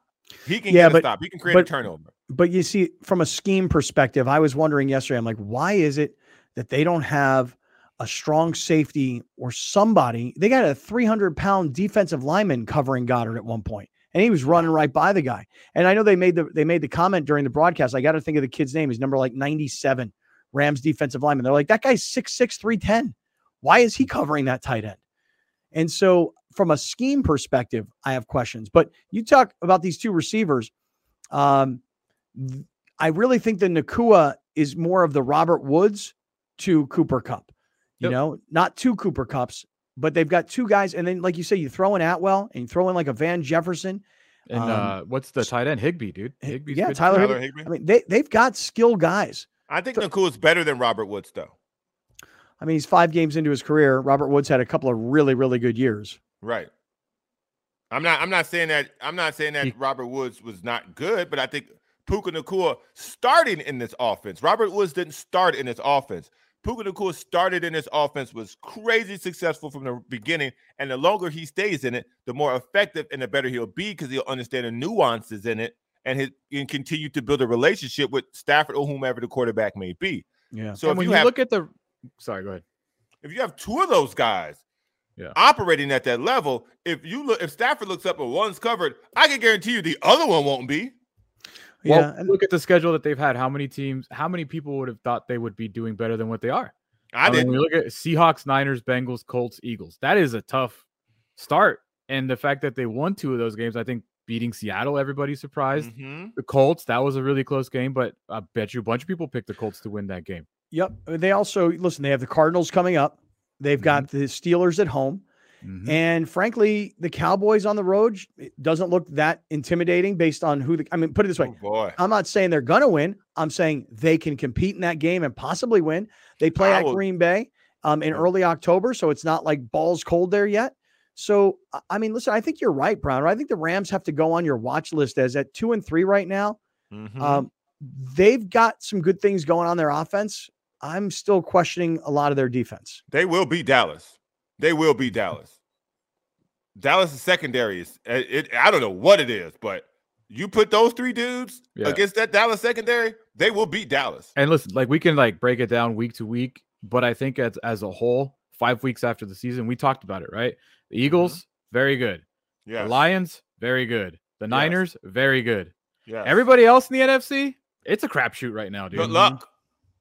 Like Falcons and Saints, nobody's scared of those teams. Seahawks, you really believe in Geno Smith? Again, I don't. The Cowboys, no thanks. Packers, I don't think so. No, I think it's wide open after the top three teams in the NFC. And that leaves four playoff spots wide open for grabs. And we may have another playoff team with a below 500 record because also the teams at the middle to end middle, they're not very good. They're not very good. We've seen a lot of bad football for the first 5 weeks of the season. This weekend, not excluded, because as good as the Ravens-Steelers game was to quote unquote watch the drama of it, that was bad football, man. That was bad football. Lamar Steelers are that pick. Oof. Oh man, Kenny Pickett. Period. That's just bad. Yeah. All right, let me do this. Let me keep going because there are other storylines that I know from the weekend. I like the Rams this year. So do I. I think the Rams are likable because the Rams are not what they were when they won the Super Bowl, where they went out and they got Odell Beckham and they went out and they got Von Miller and they pushed all the chips in and they spent whatever it took. This is a group of guys that are young. They're not superstar first round pick guys. There are most of these guys you didn't know them in college, frankly. And I gotta like a guy like Stafford who's in his mid-30s, who everybody doubted, myself included, who's kind of playing the way he is. It would be helpful if they do go get a Von Miller or Eric Weddle to help them on that defense, though. or they realize that, you know, I don't think they will, but I mean, if they ever realize, hey, we're not winning the Super Bowl this year, I personally, if I could find somebody to trade Aaron Donald, I might consider doing that, because that's their weakness, is their defense. And I know it's hard to imagine trading a great player. I wouldn't do that, because in the playoffs, this offense can score against anybody. I know they had a tough time in the second half against the Rams, but I think, I'm sorry, against the Eagles, but the second time around with this group together in a playoff, by the time the playoffs roll around, I like that in Philadelphia. I like that anywhere, because that what they do will translate. Like, we've seen it win a Super Bowl, and it wasn't even at its best. And I think this group of three, along with Higbee at tight end, and if Jefferson ever does anything, That's a number one wide receiving core in the league. What we found out right now is that Browner loves his LA teams that don't have defense. USC and the Rams. Like, let's go. Let's go. All right, so let me say another storyline from this weekend that I kind of feel like nobody really paid as much attention to it. No, not Colorado. The Broncos and the Jets. Ugh. You know what? I couldn't help myself. Really? Yeah, I couldn't help myself. I got caught up in that storyline. I forgot about the storyline. That was bad football too, by the way. Yeah, but I guess I didn't forget about it. You know, Sean Payton, to me, what he did when he first got there and insulting another coach, somebody that's a brother in the profession. When you're playing commentator, I get it. But when you're actually wearing a whistle and you're wearing your visor, I just think it's probably just a classier move to not rip the previous coach. To say it was one of the worst coaching jobs of all time, and then to have the Dolphins put up 70 on you, and then have the Jets show up in your stadium, not with Aaron Rodgers, but with Zach Wilson, who has been a national laughingstock at quarterback for the Jets, to have Zach Wilson go to Denver with Nathaniel Hackett as his coordinator, not with Aaron Rodgers, and beat Sean Payton and beat Russell Wilson. I don't know. I kind of like that football revenge story. I did. It was just bad football. Like, oh, that's priceless. Oh, no. There's a better meme out there now. The new Cowboys meme. You see the guy calling somebody on the phone and a full cowboy? That's fantastic. That's the new one. This was bad football. This was really bad quarterback play. Zach Wilson was not good in this game either. And Russell Wilson was just as bad as he was the second they stopped letting him run around after the first quarter. I just don't know what I was supposed to get from this game. It just was ugly. It was ugly. I thought the ugliest game this weekend would be Cardinals-Bengals. Mm-hmm. But Joe Burrow showed up and Jamar Chase showed up, and that was good A1 offensive football, but nothing was uglier than that game. Well, I think last season it was so easy to jump on Hackett because he was doing like Mario Cristobal stuff. Yeah, you know, it was like time management. It was just looking out of his element. And the sideline was erupting.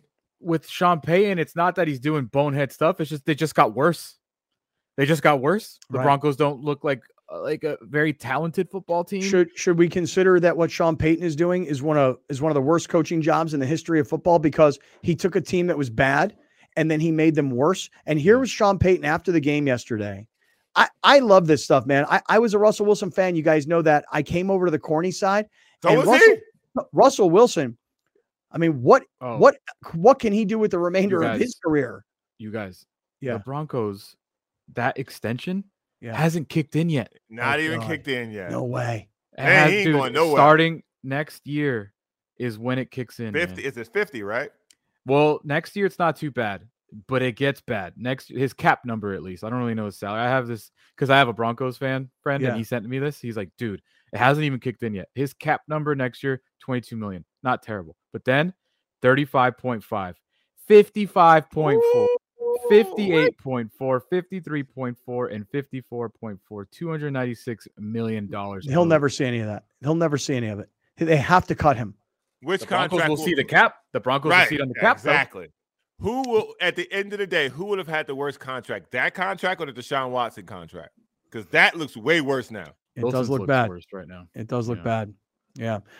Here's Sean Payton. Here's what he said after the game. And Browner, get ready because I think it's almost that time. There obviously was a lot of focus on this game, your USA Today comments regarding Hackett. How do you look at that as a chapter in your coaching career where some people might say Hackett got revenge today? Yeah, listen, they played better than us, and I credit, you know, Robert and that staff. They won the game, and I think that's how I look at it. Coach, do you regret, though, those comments, making those comments? I already addressed that, though, and it's a fair question, but I think we already addressed that the next day. Yeah, it's fair. Shout out Denver Riders. I'm judging your question. Yeah. Let me just say this about Sean Payton, because I'm not a fan. If the Bears didn't bail him out, imagine how much worse this loss would have looked. Because you lose to the Bears, who had lost 13 in a row and just looked utterly like they don't even know what football is. And then you lose like this to a team and a former coach who you said was the worst coaching job you had ever seen. And now you are winless. You're 0-5. No, by all reports, he's this. No, they won, right? They beat. They would have been. He's saying they would have been winless. Mm-hmm. Right? And how bad would it look? And he was the second highest paid coach in North American sports. Wow! No way! Really? Oh. It was reported last week that Sean Payton makes this, like 15 or 16 million, which is like right behind Bill Belichick. Jeez. Okay. Super Bowls. Speaking of Bill Belichick, ooh, that's overdue. I know I keep saying it. I know I keep saying it. Tom Brady is sitting somewhere going, dude, I tried to tell you guys.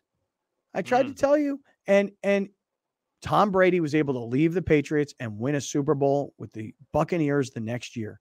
I don't think Bill Belichick and the Patriots have been back to the postseason since Tom Brady left. Somebody could fact check me on that. I would question if they've had a winning record. Were they in the postseason like one year? Weren't they there last year?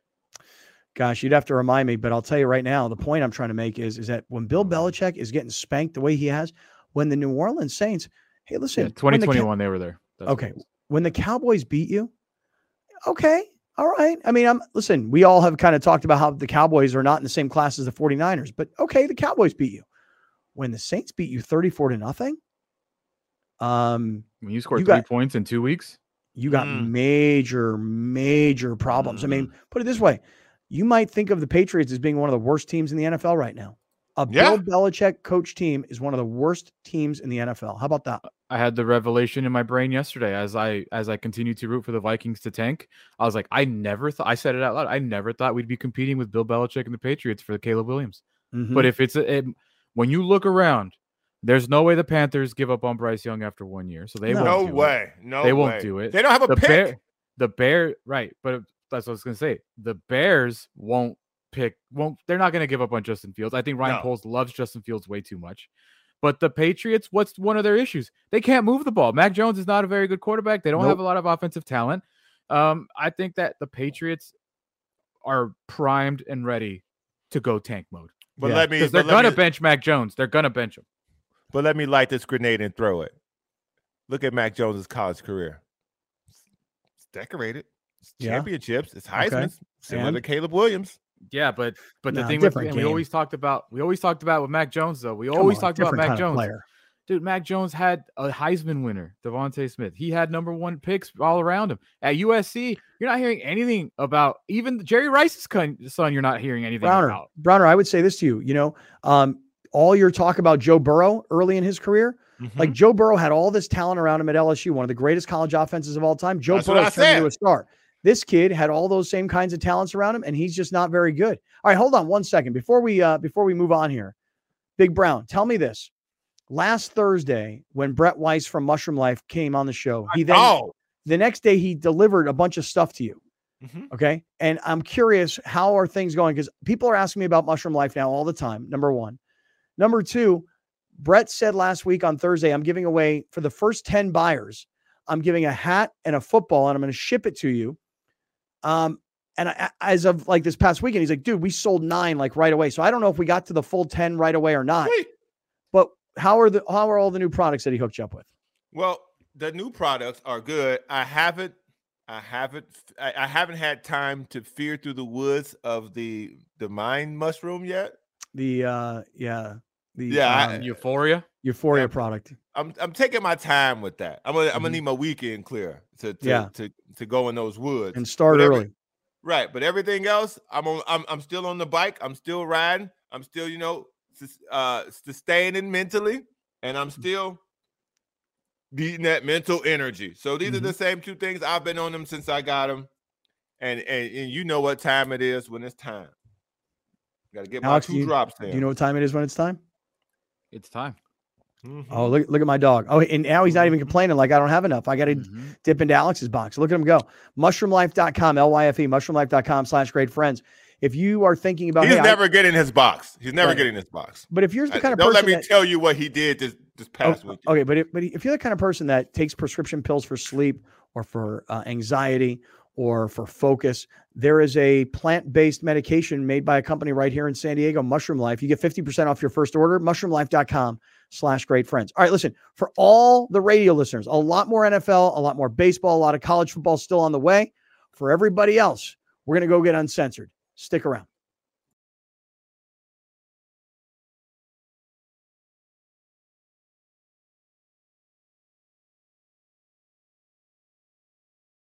All right, everybody. Hey, it's Monday, and this is the uncensored portion of today's podcast. Now, I have not told Alex or Browner what I'm about to tell you guys, which is that I wanted to start with today's uncensored. Normally, the way we do the show is we record all the segments of the show. We record them that way for radio and TV and for overall podcast. But then we get to the end, and this is usually the very last segment that we record on a day, you know. But I asked everybody if we could start it first, and this is the first time we've ever done this, and here's why.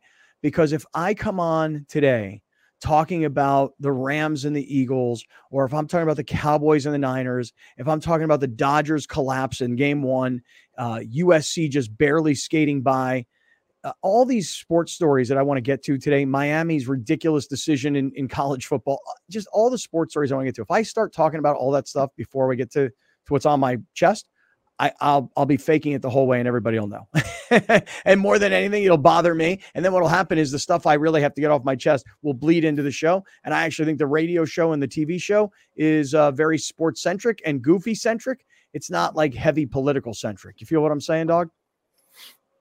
Yeah, I'm looking at you, Browner. Do you feel what I'm saying? I was like, me? I was like, who's he talking to? I'm looking at Browner. You feel me, dog, or not? Listen. You know, I always love a good political opinion. This just normally isn't the place for it, so I don't do it here. Yeah, same.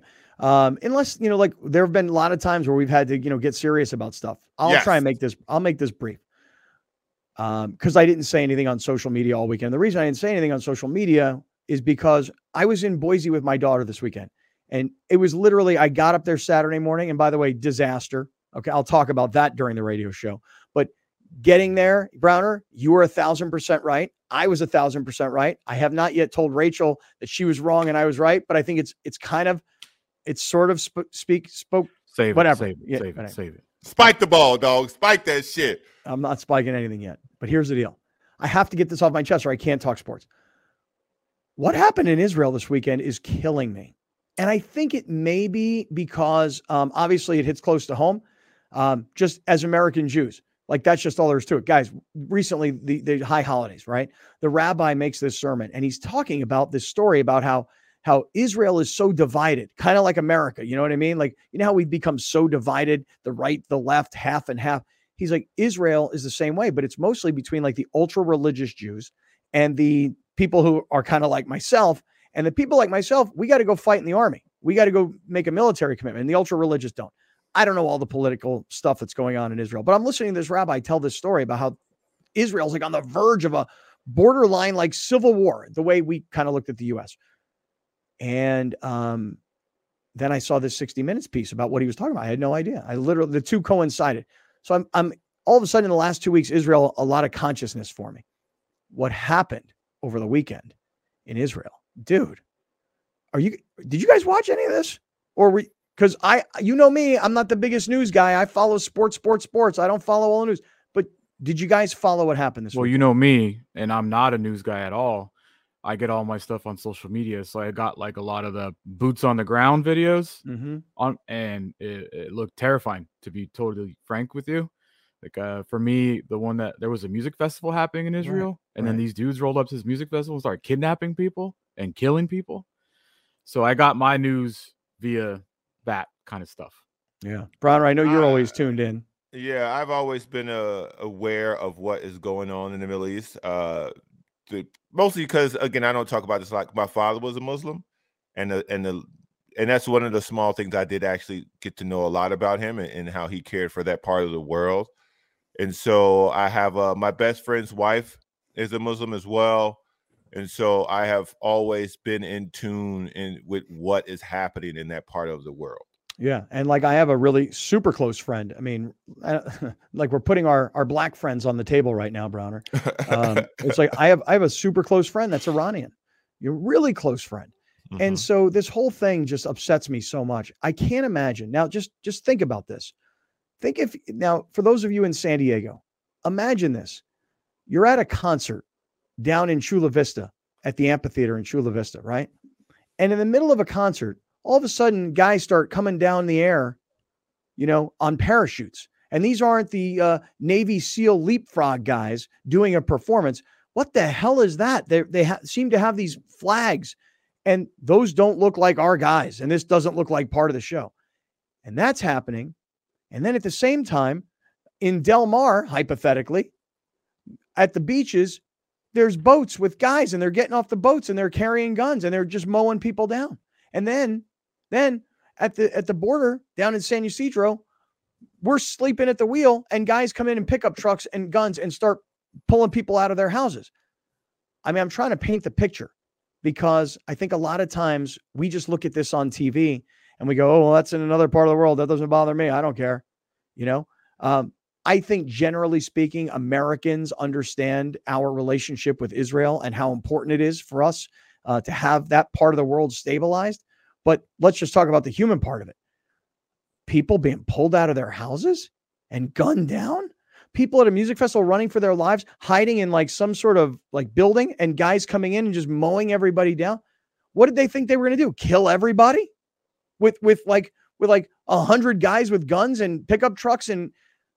But dude, you talk about being asleep at the wheel. Like America was asleep on 9/11. We had no concept of terrorists using planes. And even if we did, and there was a breakdown in our security systems and our spies and all that other, forget about all that stuff for now.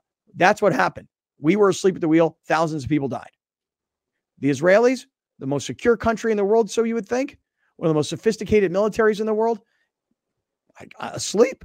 How the hell could these guys come? You got this military defense stuff, and these guys are flying down, and they're taking your beaches, and they're going through your borders. But all that aside, you freaking pull into people's houses like a bunch of animals. What is this, fucking Game of Thrones? Like a bunch of animals, like a bunch of savage animals with no appreciation for human life, and pull people out of their houses, kill them, chase people from a music festival and gun people down. I mean, launching thousands of rockets. What did they think was going to happen? Well, what did they think Israel's going to go, hey, we're sorry? I mean, dude, it will be complete and utter total devastation to that area once and for all. And man, as if I didn't say this, if I didn't get this off my chest, if I didn't just talk about this a little bit before we start today's show, I could never possibly go on the air and talk sports. It'd be disingenuous. I'd be pissed at myself. And it's not the venue, like the Kaplan and Crew show on radio and TV. It's not the venue necessarily, but we like to take on this kind of shit. But when it hits home like this, Browner, like it's hit home for you many times. Mm-hmm.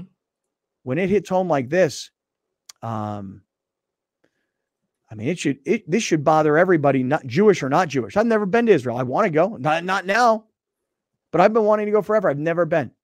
But as a Jewish American, I mean, my God, I don't know, man, to see what I saw this weekend. Again, this is not Game of Thrones on TV, asshole. You know what I'm saying? This is not a topic that should be debated. What I will say is this: any loss of human life is sad and really unnecessary when it could literally be worked out at a table. Well, you could if you had two parties that wanted to work it out. One party would love to live peacefully, and another party, their whole mission in life is to make sure that these guys are eliminated from the earth. And so you don't have two parties that can negotiate. This is okay. This is not. There's too many lives lost for this to be a debatable topic. I would just hope that the level of violence that has occurred over the weekend cease to exist, because there's been violence on both sides in this particular battle between these two groups, and some of it goes uncovered. What happened this weekend was plastered everywhere, and so this didn't happen for no reason. There was a reason behind all of this, whether people agree with it or don't agree with it. That the way that it was done was savage and disgusting. Those were not military people who they were attacking. Those were not government buildings they were attacking. Those were people at a concert. That should never be acceptable, no matter what the retaliation for what was done beforehand. It's unacceptable, and that is not the way. If you're trying to send a message, or if you're trying to get land back or peace for your people, or however you want to chalk it up, attacking women, attacking innocent people, kidnapping people who, you know, for whatever reason you did it, it can be done better ways, and the way it was done over this weekend. What could be done better? What could be done better? If you feel like your land was stolen from you, and if you feel like your people have been kidnapped and put in prison for reasons that were never explained to you, and you feel like you have been under attack and that you live in basically a prison with no walls, like, those are what those people feel like. And so when they have pushback against that, whether people agree with it or disagree with it, it's going to be messy. And that's what this is. And it's unfortunate that the lives were lost in the way that they were. But, you know, it's going to be ugly going forward now, because Israel can't do anything. They have to do something. They're going to tear the place apart. And, you know, listen, and the worst part of it is that countries like Iran, which really are, you know, according to the reports, you know, that they seem to be the supporter of all of this. They funded it. They're the ones that are sort of the green light of all of this. Their hands are as dirty as everybody else's hands. Absolutely. You know? And so, you know, all these folks in the Gaza Strip that think that you're, like you're saying, Browner, that, hey, we can't live a nice life over here, and it's their fault over there. Why don't their brothers, who are the ones that are funding their terrorism, why don't they help take care of these people? You know why? Because it's better to just keep them as terrorists, to go do our dirty work. So, I mean, listen, I don't want to get into a full debate like you said about it. All I wanted to say was that it's just a freaking terrible thing to watch happen. And to see the body cams now that these terrorists were wearing that have been recovered, you know, and to see these guys go pulling in like it's a fucking video game. I mean, it just terrible. Absolutely terrible. Really is. So again, this is the uncensored portion. We usually finish with this. I just wanted to start with it because if I didn't get it off my chest, I would have had it bleed into sports talk today. So we'll see you guys all tomorrow.